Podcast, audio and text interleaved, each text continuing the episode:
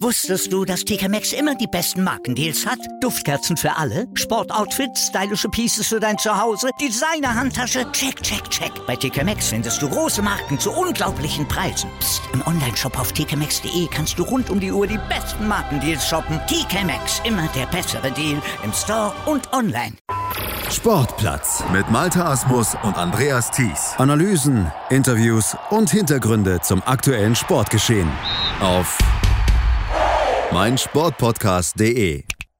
Herzlich willkommen zum Sportplatz auf mein Sportpodcast.de. Dr. Otto Kolbinger ist zu Gast. Er forscht am Lehrstuhl für Trainingswissenschaft und Sportinformatik an der TU München zum Thema Weiterentwicklung von Regelwerken. Das ist ein relativ jungfräuliches Forschungsgebiet, aber auch ein ziemlich breites Betätigungsfeld, weil es ja sportartübergreifend ist. Otto arbeitete zum Beispiel auch schon über die elektronische Unterstützung beim Tennis und zu dem Thema war er ja auch schon beim Kollegen Andreas Thies im Tennis-Podcast Chip in Charge zu Gast. Aber er kennt sich auch mit Regeländerungen Erfahrung und technischen Hilfsmitteln in anderen Sportarten bestens aus, zum Beispiel im Fußball. Da betreute er schon diverse Projekte, bei denen es um die Torlinientechnik, das Freistoßspray oder auch um sogenannte Trivial Offenses ging.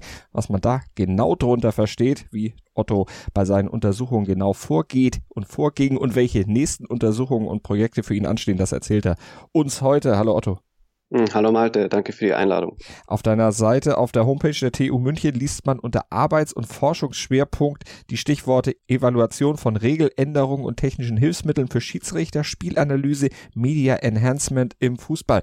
Erklär uns doch mal, was verbirgt sich hinter diesen bisschen komplizierteren Begriffen? Ich gehe sie mal Stück für Stück durch und hoffe, dass ich vergesse keinen. Ähm, also Spielanalyse, das ist wirklich so ein ganz, ganz breiter Begriff, wo dann mehr oder weniger alles drunter fällt, hin von Analyse, die man macht, ähm, Vorbereitung auf den Gegner im Sport, ja, oder auch Eigenanalyse von technischen Fehlern, taktischen Fehlern von der eigenen Mannschaft, vom eigenen Athleten. Media Enhancement, ähm, das haben wir vor allem gemacht in einem größeren Projekt vor zwei Jahren inzwischen schon mit Spiegel Online. Ähm, da haben wir beispielsweise einen Index, den die hatten zur Spielerbewertung weiterentwickelt und jetzt eben der größte Punkt, Weiterentwicklung von Regelwerken. Und da schauen wir uns eben zum einen an, was sind Gründe für die Weiterentwicklung von Regelwerken. Da gibt es ganz viele verschiedene. Und dann machen wir immer aus unserem Elfenbeinturm auch ein paar schöne Vorschläge, was für Regeländerungen oder Weiterentwicklungen man machen könnte.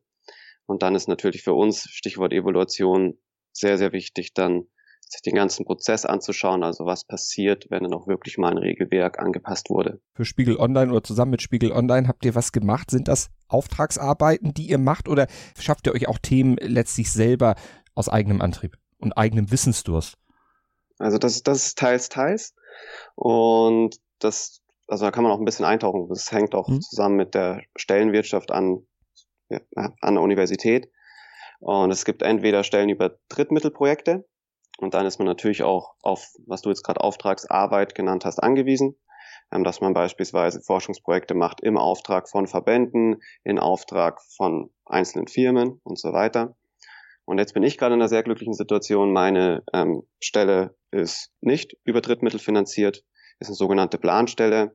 Und das ist jetzt wirklich eine Stelle, wo ich wirklich aus eigenem Antrieb raus forschen kann, ähm, beziehungsweise aus den Interessen, die dann einfach gerade auch bei der Universität vorliegen. Und da hast du ja, wie eben schon gesagt, schon einiges an Forschung gemacht. Erzähl uns noch mal ein bisschen aus deinem bisherigen Forschungswirken in Sachen ja gerade Fußballregeländerung. Was, was waren da so Schwerpunkte bisher? Also ein ganz wesentlicher Schwerpunkt, das hing dann auch mit meiner Doktorarbeit zusammen, ähm, war die Einführung von technischen Hilfsmitteln. Und das war dann auch ja, mehr oder weniger der wesentliche Teil von meiner Doktorarbeit. Da haben wir unter anderem zwei Studien gemacht, damals eben im Auftrag von der Deutschen Fußballliga zur Torlinientechnologie. Das war noch vor der Einführung, haben wir damals bewertet, wie notwendig ist eigentlich die Torlinientechnologie. Und da nur kleiner Spoiler, also wenn man sich anschaut, die Szenen, wie häufig man eine Torlinientechnologie braucht, die sind sehr, sehr selten. Das sind vielleicht irgendwie drei bis fünf pro Saison. Mhm. Und da muss man eben dann die Kosten gegenüberstellen. Und dann haben wir aber auch eine Studie zum Freistoßspray beispielsweise gemacht. Die war dann, nachdem es bereits eingeführt wurde. Und da haben wir uns beispielsweise angeschaut, wie wirkt sich das auf Regelverstöße aus, wie wirkt sich das auf den Erfolg von Freistößen aus und so weiter. Lass uns auf die Torlinientechnik nochmal eingehen. Du hast gesagt, die Fälle sind relativ selten. Ich kann mich in den letzten 60 Jahren, gut, so alt bin ich noch nicht, aber eigentlich vor allen Dingen an drei Szenen erinnern. Wembley-Tor natürlich, das kenne ich aus Erzählung und aus dem Fernsehen. Das Phantomtor von Nürnberg, das habe ich am Fernseher selbst erlebt, damals in den 90ern. Thomas Helmer, der den Ball am Tor vorbeistocherte. Das wäre natürlich mit Torlinientechnik nie äh, zu dieser großen Diskussion geworden. Und das Tor der Engländer oder nicht Tor im WM-Achtelfinale 2010, weil es so selten war. Habt ihr dann empfohlen, weil ihr es im Vorfeld untersucht habt, lieber nicht einführen, bringt gar nichts? Oder wie muss man sich das vorstellen? Ja, genau. Also wir haben uns da tatsächlich genauso eine Empfehlung getraut. Ähm, wir haben empfohlen, dass es, also Hintergrund, das war 2014, also noch lange bevor dann über eine Einführung von Videobeweis diskutiert wurde. Wir haben empfohlen, dass man über andere technische Hilfsmittel nachdenken sollte, wie damals zum Beispiel den Videobeweis, weil wir eben auch gesehen haben, in den Fällen, die wir identifiziert haben als relevant für die Torlin-Technologie, also beziehungsweise dort könnte die Torlin-Technologie helfen. Da waren wir halt auch sehr optimistisch, dass man den sehr großen Teil dieser Fälle mit der ähm, Videobeweis auch aufklären könnte. Und an sich, es war ja damals eine Auftragsarbeit für die DFL. Ähm, das war dann natürlich so eine Art Empfehlung, die dann den Vereinen vorgelegt worden ist zur Abstimmung. Und falls mhm. sich der ein oder andere noch erinnert, damals gab es ja zwei Abstimmungen, eine im März, ähm, wo das Torlin-Technologie beziehungsweise die Einführung erstmal abgelehnt wurde. Und dann war nochmal eine im Dezember. Zwischendrin war nochmal eine einzige Szene, die ja vielleicht auch noch der ein oder andere im Kopf hatte im Pokalfinale, wo der Ball entweder hinter oder auf der Linie oder sonst wo geklärt wurde. Und dann war im Dezember eben eine zweite Abstimmung und dann wurde es damals für die Bundesliga eingeführt. Und heute wirkt das ja manchmal ein bisschen niedlich, wenn dann die Videografik eingeblendet wird. Ball war im Tor, gerade auch bei Fällen, wo der Ball wirklich sehr, sehr deutlich im Tor war, wo es überhaupt keine Diskussion gab, wo keiner auch auf die Idee kommen könnte, irgendwas anzuzweifeln. Also so manchmal benutzt man es auch nur, weil es eben da ist. Ja, also den Eindruck hatte man vor allem, ich denke, es war zum allerersten Mal im Einsatz bei einer Club-WM und da wurde ja wirklich bei jedem Tor gezeigt, mhm. ob es die Linie überschritten hatte, was, wie du gesagt hast, dann in den meisten Fällen obsolet war. Und also was man, was man schon auch im Hinterkopf haben muss, wir reden jetzt darüber, dass es sehr, sehr viele seltene Fälle sind. Und jetzt interessanterweise von den Fällen, die du genannt hast, da war ja auch dann wieder ein Fall dabei, das Phantomtor von Thomas Helmer, mhm. das ja auch mit Videobeweis ganz klar aufklärbar gewesen wäre. Genauso wie damals auch der ähnliche Fall mit Stefan Kiesling. Und an sich, wir geben dann eine Empfehlung, es ist sehr selten und man hat sehr hohe Kosten. Also damals waren die Kosten 135.000 Euro pro Stadion pro Saison. Und das muss halt dann der entsprechende Verband für sich abwiegen. Will er für diese ganz, ganz seltenen Fälle dieses, dieses Geld ausgeben? Und das ist in der ersten Liga, da wo es ja dann auch sehr schnell eingeführt wurde, vielleicht weniger ein Problem. Aber wenn man sich in der zweiten Liga überlegt, wo die Fälle dann nochmal seltener sind, weil es dann auch generell weniger ähm, entsprechende Torszenen gibt, ähm, ja, da kann, das kann man hochrechnen, dass man beispielsweise um die Torlinientechnologie mit einer Wahrscheinlichkeit von über 95 Prozent mal in seinem eigenen Stadion braucht, ähm, können 20 Saisons vergehen. Mhm. Und wie oft ist man schon 20 Saisons am Stück in der zweiten Liga? Also außer jetzt, ich glaube, VfL Bochum. Ähm, kommt mir kein Verein jetzt in den Sinn, der mal sehr, sehr lange in der zweiten Liga war.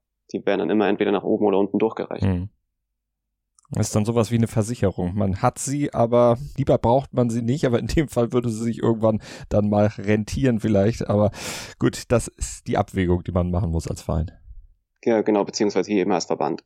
Deutlich günstiger, das Freistoßspray. Dazu hast du gesagt, habt ihr auch Untersuchungen angestellt. Das ist ja auch etwas, was lange sehr belächelt wurde. Mittlerweile ist es akzeptiert. Was habt ihr dazu untersucht und rausgefunden? Das ist sehr interessant, weil wie du es gesagt hast, es ist ja weitestgehend akzeptiert. Und ich glaube, man lehnt sich nicht so weit aus dem Fenster, wenn man sagt, dass das nicht mehr verschwinden wird.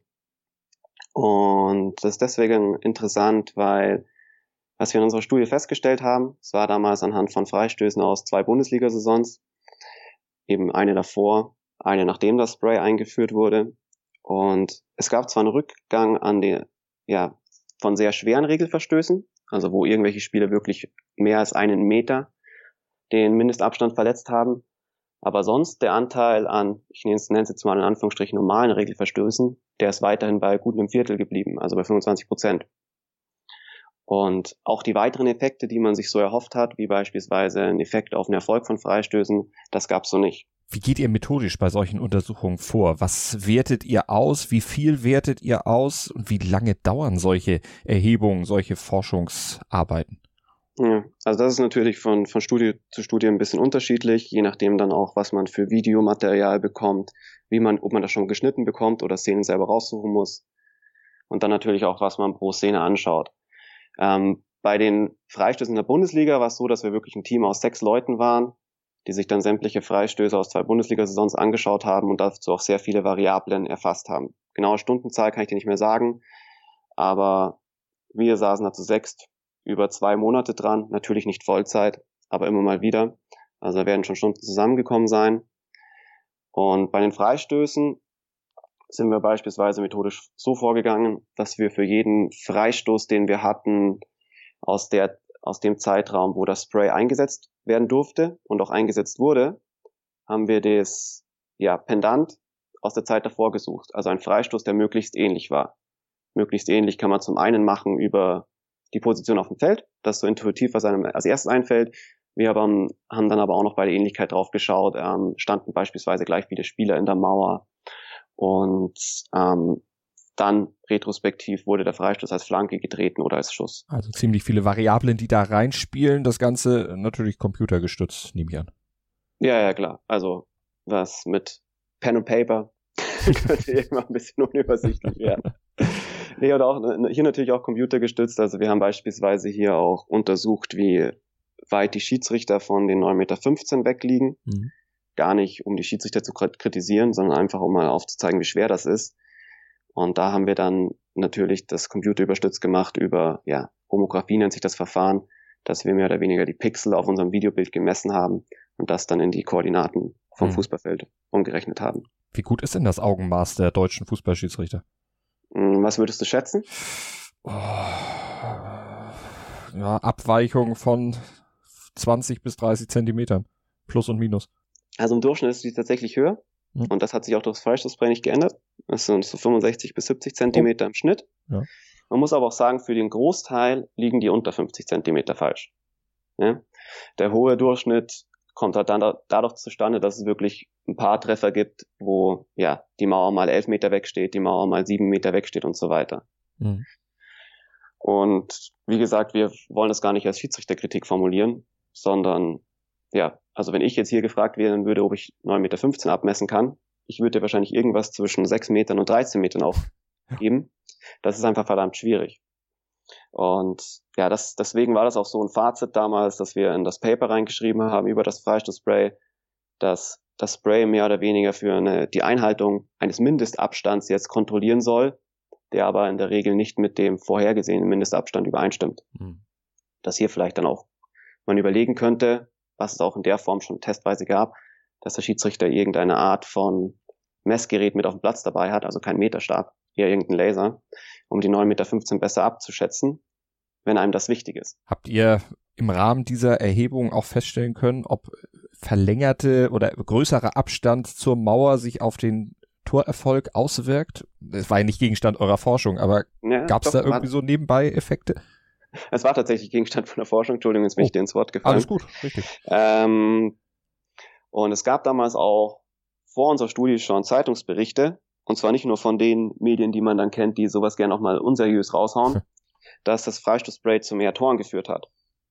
Und das hat man in unserer Studie nicht gefunden. Und hier eben nochmal der Hinweis, wir haben wirklich jeden Freistoß mit einem möglichst ähnlichen Freistoß verglichen. Mhm. Und es kann eben passieren, dass wenn wir jetzt uns Freistöße anschauen, irgendwie, in der Saison war es ja explizit so, es wurde am achten Spieltag eingeführt, wenn ich nicht komplett falsch liege. Und wenn wir uns das angeschaut hätten, Freistöße vom ersten bis zum achten Spieltag, die als Tor geendet haben, und Freistöße vom neunten bis zum 34., dann haben wir keine Garantie dafür, dass es sich um ähnliche Freistöße gehandelt hat. Ja? Und mhm. das ver verfälscht natürlich dann das Ergebnis. Und ich denke mal, genau sowas ist dann passiert bei diesen Studien, die in der Zeitung veröffentlicht wurden. Also wir haben keinerlei Erfolg gefunden, weder bei Torschüssen noch bei Flanken. Und interessant war auch, dass es keinen Effekt darauf gab, wie oft der Ball in der Mauer hängen geblieben ist. Also auch da hat sich die Zahl nicht wesentlich verändert.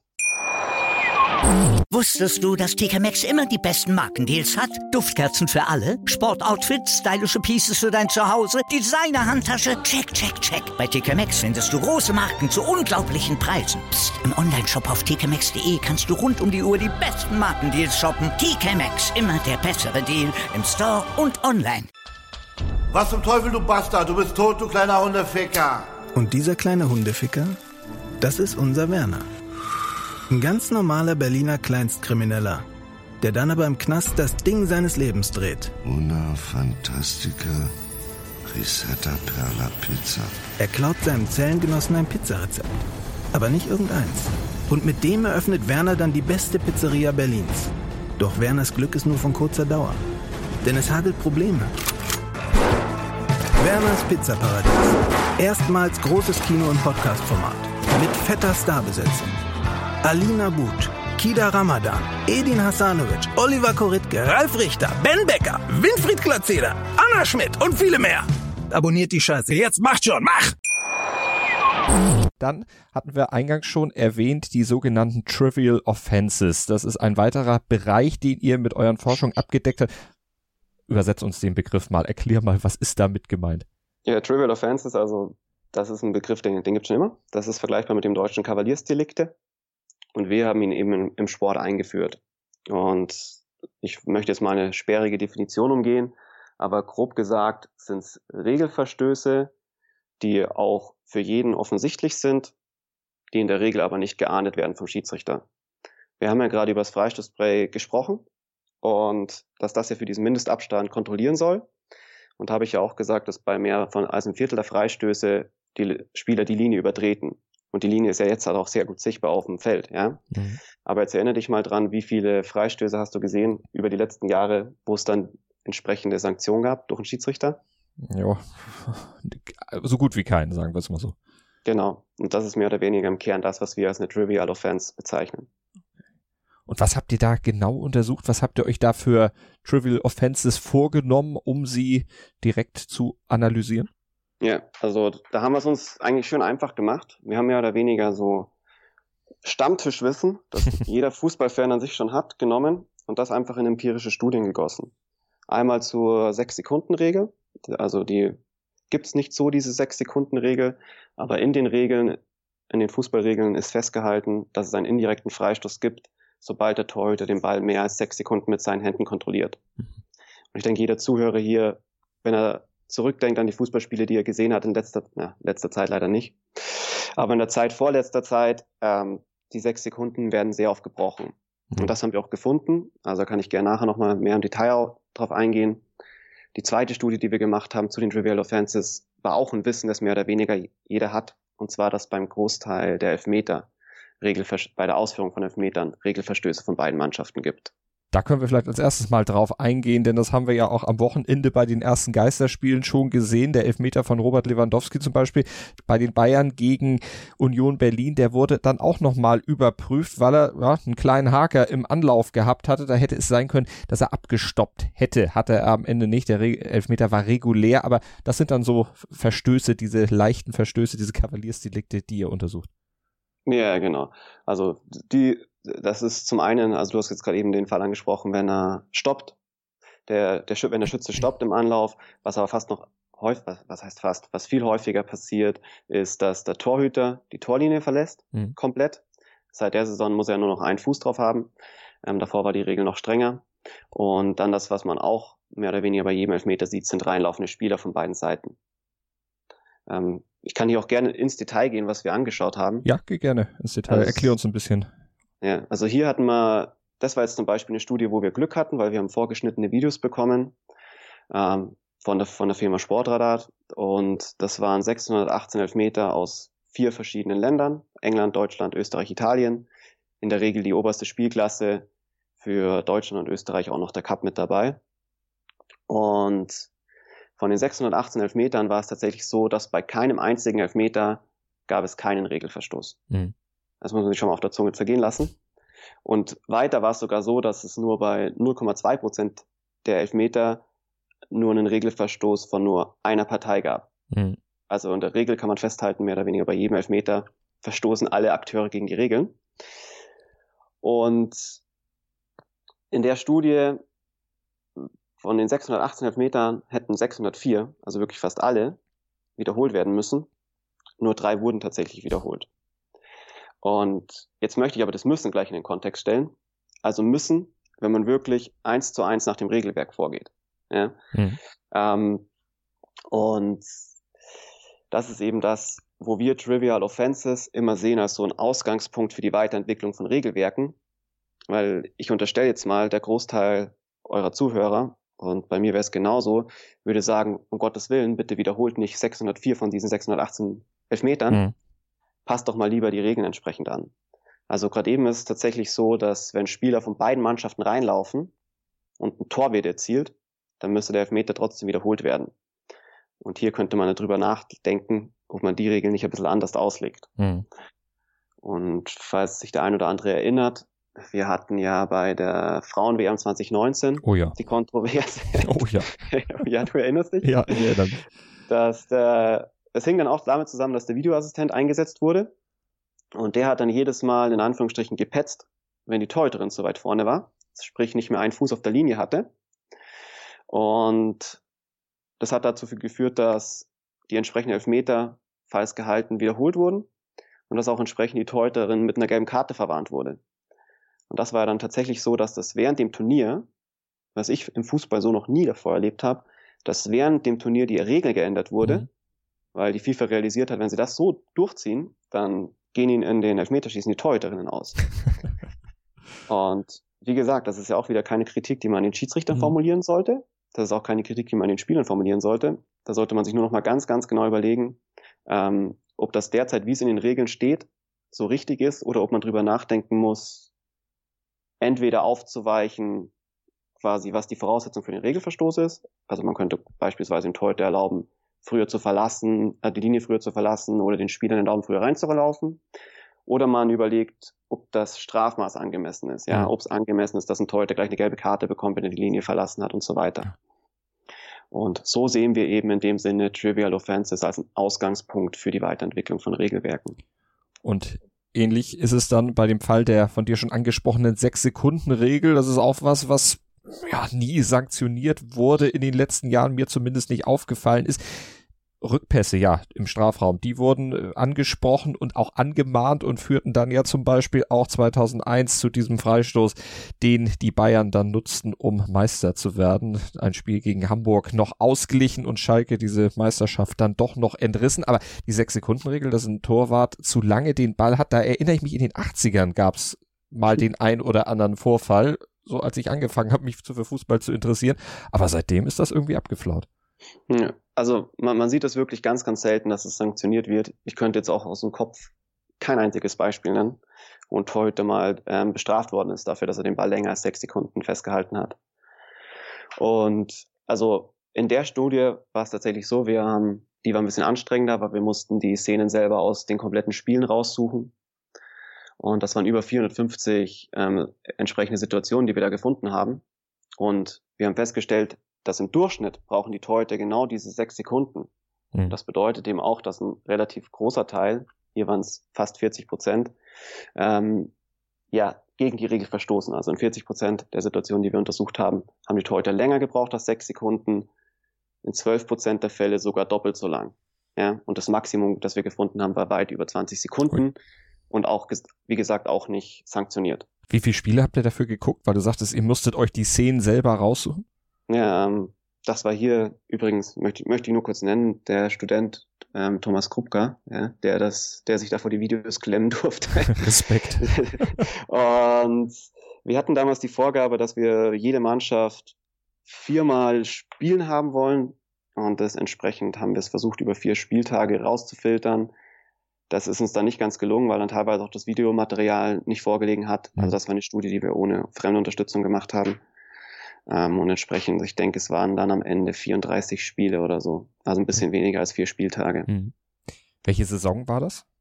Das war die Saison, ha, jetzt, jetzt stellst du mich ein bisschen vor die Aufgabe, das zu rekonstruieren, weil der Student sich damals, was ja auch seine Aufgabe ist als Student, sehr viel Zeit gelassen hat. Mhm. Ich glaube, dass die Daten tatsächlich von der Saison 20 2017, 2018 waren mhm. und wir es dann, ja genau, und wir es dann im März 2019 publiziert mhm. haben. Ja, aber da hast du mich jetzt gerade erwischt. Die Saison kann ich dir nicht mehr sagen. Okay, aber auf jeden Fall aktuelleres Bildmaterial. Aktuelleres Bildmaterial, ja, genau. War, äh, war, eigentlich der Zweck meiner Frage, einfach nur zu gucken, wann das dann, ob das noch quasi allgemeingültig dann auch für heute ist, weil die Entwicklung im Fußball, ja, die schreitet ja voran, aber in solchen Fragen bleibt es wahrscheinlich relativ gleich. Oder glaubst du, dass man da von Saison zu Saison, von Torhüter zu Torhüter dann auch unterscheiden muss?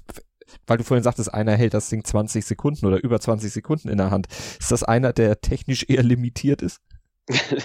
ähm, Genau, also was wir, was wir aus solchen Untersuchungen immer machen, wir trennen uns von den Namen der einzelnen Torhüter. Worauf wir schon schauen dann, ähm, ist, ob der Torhüter einen Einfluss auf die Zeit hat. Ja, also mhm. das kann man ja auch mit anonymisierten Torhütern untersuchen und das ist tatsächlich so. Also einer der größten Einflussvariablen ist, welcher Torhüter hat da gerade den Ball. Mhm. Und wir haben jetzt hier keine Vergleichsdaten, beispielsweise aus einer früheren Saison. Ich könnte mir nur vorstellen, dass hier sogar die Zeit die der Torhüter im Schnitt den Ball in der Hand hat, kürzer geworden ist, weil die Torhüter jetzt immer mehr in Spielaufbau eingebunden sind mhm. und auch das Spiel ja explizit schnell machen sollen. Aber das ist jetzt eine reine Vermutung. Ähm, der, und es ist, also was sicher sich nicht geändert hat, ist, und das weiß dann auch jeder Fußballfan, es hängt natürlich in sehr, sehr hohem Maße mit dem Spielstand zusammen, ob Torhüter den mhm. Ball festhält oder nicht. Klar. Ähm, das war mehr oder weniger eine von den stärksten Aus ähm, stärksten ähm, Variablen hier. Mhm. Und dann tatsächlich auch, ob der Torhüter ein Heimspiel oder ein Auswärtsspiel hat. Also auswärts hält der Torhüter den Ball gerne länger fest, als er bei Heimspielen tut. Mhm. Und das wären so Sachen, wo wir sagen, ja, wenn es ein Torhüter taktisch nutzt, was man ja bei Spielstand unterstellen muss, dann sollte man das eigentlich nicht als Ausgangspunkt für eine Regeländerung sehen. Wir haben aber auch gesehen, dass Torhüter schlicht bei Nachschüssen und Flanken einfach länger brauchen, bis sie den Ball abschlagen oder abwerfen können, als es nach anderen Situationen sind, ist. Und da könnte man sich schon überlegen, ob man dann sowas in eine ja, Regeländerung reinpackt, dass man beispielsweise Torhütern nach Schüssen oder Flanken per se ein bisschen mehr Zeit gewährt, dafür nach anderen Aktionen weniger. Aber das wäre natürlich dann wieder etwas, was dem Schiedsrichter obliegt, das zu entscheiden. Und damit würde man den Schiedsrichter natürlich dann auch nochmal wieder extra fordern. Genau, man, man würde den Schiedsrichter extra fordern. Und man fordert ihn noch gerade eben extra. Mhm. Ähm, das, das gilt auch für die Elfmeterstudie. Weil es ist ja im Moment so, wir beide würden ja sagen, ja, er soll ein bisschen Fingerspitzengefühl be beweisen, ja. Der soll jetzt nicht nach irgendwie sieben Sekunden dem Torhüter direkt einen indirekten Fre also beziehungsweise einen indirekten Freistoß direkt aussprechen. Er soll bei Elfmetern nicht jeden wiederholen lassen. Aber im Moment gibt es was, was in den Regeln festgeschrieben ist wo wir vom Schiedsrichter erwarten, bitte macht das aber nicht so, wie es hier ähm, festgeschrieben ist. Wir erwarten aber vom Schiedsrichter auf der anderen Seite schon wieder, wenn sie jemand zu krass übertreibt, dann bitte ahndet es schon. Hm. Und entsprechend sind, stellen wir uns dann immer auf den Standpunkt, vielleicht wäre es geschickter, eine Regel umzuformulieren. Entweder, was ist nötig für einen Regelverstoß oder wie sieht die Bestrafung aus, anstatt dem Schiedsrichter quasi die Aufgabe ähm, zu geben, Verstoß gegen die Regel auch auf dem Feld aber nur zu einem gewissen Maße. Und das Maße musst du übrigens komplett selber entscheiden. Mhm. Also aus unserer Sicht ist es auf jeden Fall gerade so, wie es ist, eine ja, Bürde, die dem Schiedsrichter obendrauf auferlegt wird, auf die ganzen Sachen, auf die er eh schon schauen muss während dem Fußballspiel, was ja alles andere als wenig ist. Definitiv, das kann man wirklich so sagen. Ein kleiner Anstoß vielleicht, um da mal drüber nachzudenken. Das sind Studien, das sind Forschungen, die ihr schon angestellt habt. Was steht bei euch als nächstes auf dem Programm? Welche Punkte nehmt ihr euch noch weiter vor? Mehr oder weniger die größte Studie, die gerade bei uns läuft, das hat auch im weitesten Sinne was mit der Entwicklung von Regelwerken zu tun. Ähm, wir schauen, wie der Videoassistent aufgenommen wird von Fans, wozu wir gerade eine große Studie gemacht haben anhand der Premier League ähm, und haben uns dort die Reaktionen auf Twitter angeschaut, mhm. wenn der Videoassistent eingesetzt wurde. Und ohne jetzt zu viel vorwegnehmen zu wollen, bevor, wir, bevor wir das veröffentlichen, also es ist wirklich, der, der Einsatz vom Videoassistenten ist ein wirklicher Stimmungskiller. Ja. Also das war, ist ja auch wieder was, was jeder vielleicht für sich schon so ein bisschen im Kopf hat. Mhm. Und wo wir uns mehr oder weniger, in Anführungsstrichen, es wieder einfach machen und mehr oder weniger den empirischen Beweis dafür liefern. Ist Twitter da ein gutes Maß, weil die Erregungskultur bei Twitter, die ist ja recht groß und die ist ja auch recht äh, in eine Richtung gehend. Äh, ist das da repräsentativ aus eurer Sicht? Ja, genau. Also da, da, muss man auf viele Sachen aufpassen, ja. Auch quasi, was so eher eine Tendenz ist, wie man sich auf Twitter äußert. Äußert man sich auf Twitter eher, wenn man zufrieden ist oder eher, wenn man unzufrieden mhm. ist. Das muss man alles auf jeden Fall bei der Interpretation berücksichtigen. Ähm, was wir hier gemacht haben, war, dass wir sogenannte Sentiment, also die Stimmung, übers komplette Spiel beobachtet haben. Ja. Das heißt, wir haben auch immer einen Vergleichswert gehabt. Also wie war die durchschnittliche Stimmung von beiden Fanlagern? Das war das Gute daraus, dass wir Spiele aus der Premier League genommen haben und alle englischen Tweets, die wir zu dem Spiel gefunden haben, dass wir sagen können, es waren auf jeden Fall Fans von beiden Mannschaften dabei. Mhm. Wenn natürlich auch nicht immer gleich viele, muss man auch im Hinterkopf haben. Und dass wir aber immer einen Ausgangswert hatten von der Stimmung, den wir dann vergleichen konnten mit der Stimmung, nachdem Videoassistent eingesetzt wurde. Jetzt wollte ich ganz ketzerisch gerade fragen, gibt es positives Tweets? Eigentlich ist doch immer nur, also zumindest in meiner Timeline, 98 Prozent Gemecker. Ja, ähm, es gibt ja allein schon deswegen positive Tweets, wenn jemand ein Tor schießt und sich freut. nein, nein, aber ähm, da Hintergrundinformation, also wir haben die Tweets immer hier in der Studie eingeordnet als entweder einfach nur positiv, mhm. neutral oder negativ. Okay. Und es ist tatsächlich so, zumindest in England während einem Fußballspiel, dass die Grundstimmung auf Twitter leicht positiv ist mhm. und genau, halt dann ins Negative umschlägt, sobald der Videoassistent eingesetzt wird. Also ich kann jetzt hier nicht bestätigen, dass per se schon oder von Haus aus 98 Prozent der Tweets negativ waren. Mhm. Am Beispiel Premier League habt ihr es untersucht oder seid ihr dabei, es zu untersuchen? Ist das übertragbar aus deiner Sicht, die Ergebnisse dann auch auf die Bundesliga, auf Italien, auf andere Länder, die eben dann auch mit dem Video Assistant Referee arbeiten? Ähm, schwierig. Es ist ja jeder Verband, also klar, sie halten sich alle an die FIFA-Richtlinien und setzen auch alle entsprechend den Videoassistenten um. Aber es wird ja schon teilweise unterschiedlich ausgelegt, was dieses klar und offensichtlich ist. Und was aber viel relevanter ist, die Verbände haben in den unterschiedlichen Ländern ganz unterschiedliches Standing und hinzu kommt auch, dass die Verbände unterschiedlich transparent über den Videoassistenten berichten, ja. Und mhm. sowas beeinflusst natürlich auch das Meinungsbild. Und ja, Hintergrund, warum wir es im englischen Sprachraum gemacht haben, ist einfach, es ist tatsächlich so, dass in Deutschland so wenig Leute über ein Spiel twittern. Mhm. Und in Italien oder Spanien weiß ich jetzt nicht, wie das ist. Da wäre ich einfach an der Sprache gescheitert. Und entsprechend haben wir uns hier für die Premier League entschieden. Und ich denke, man sollte da sehr vorsichtig sein, wenn man es auf andere Ligen überträgt. Mhm. Aber man könnte sich auf, durchaus vorstellen, dass die Tendenz ähnlich ist. Gibt es noch eine Studie, wo du sagst, das wäre was, was ich mir in meiner Laufbahn als Wissenschaftler irgendwann noch mal vornehmen möchte in diesem Themenfeld, wo du sagst, das wäre so ein Traum? also da, da, da gibt es tatsächlich mega, mega viele Studien. Ähm, eine wo ich schon ganz lang drauf rumdenke und ich hoffentlich bald umsetzen kann, ist, bezieht sich aufs Kopfballspiel im Jugendfußball. Das wäre so eine, eine Regeländerung, die mehr oder weniger, wo der Sicherheitsaspekt ähm, im Vordergrund stehen würde. Und es gibt ja bereits die ersten Verbände, die das Kopfballspiel verbieten. Mhm. Für, ich glaube, U14 beispielsweise in den USA. Und meine Studie sollte in so eine Richtung gehen. Ich bin aber noch nicht sehr weit, was angeht mit Forschungsdesign und so weiter.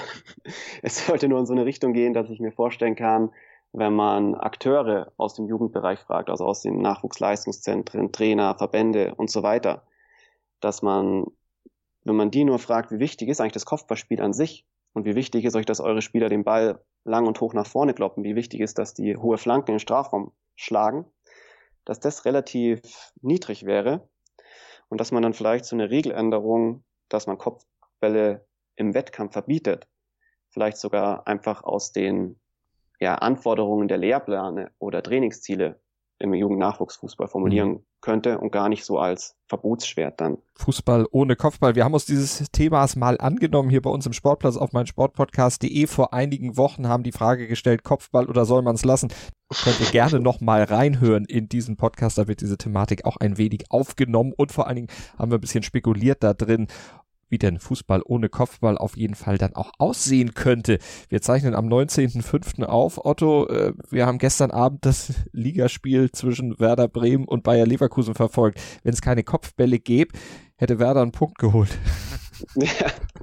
Und das andere Argument wäre, ähm, man kann sich nicht vorstellen, dass die Spieler von Werder Bremen in der Jugend viel Kopfbälle trainiert haben. Das stimmt auch wieder. Von daher klar im Kopf, aber eben auf dem Scoreboard nicht so mit der Klarheit, die man sich eigentlich gewünscht hätte. Also ein spannendes Thema. Drück die Daumen, dass du das bald umsetzen kannst und dann würde ich mich freuen, wieder von dir zu hören, wenn es weitere Forschungsergebnisse gibt von Dr. Otto Kolbinger von der TU in München. Vielen Dank. Ja, vielen Dank dir nochmal, Malte, auch nochmal für die Einladung. Ich habe mich natürlich schockverliebt, weil die war wirklich ganz, ganz klein. So begann die Mensch-Hund-Beziehung zwischen Christina und Tierschutzhund Frieda. Und wie es danach, nach dem ersten Moment der Verliebtheit, so weiterging und welche Klippen es danach zu umschiffen galt, das hört ihr in der neuen Ausgabe von Iswas Dog, dem Podcast für harmonische Mensch-Hund-Beziehungen. Iswas Dog? Mit Malte Asmus. Überall, wo es Podcasts gibt. Sportplatz mit Malta Asmus und Andreas Thies. Analysen, Interviews und Hintergründe zum aktuellen Sportgeschehen auf meinsportpodcast.de.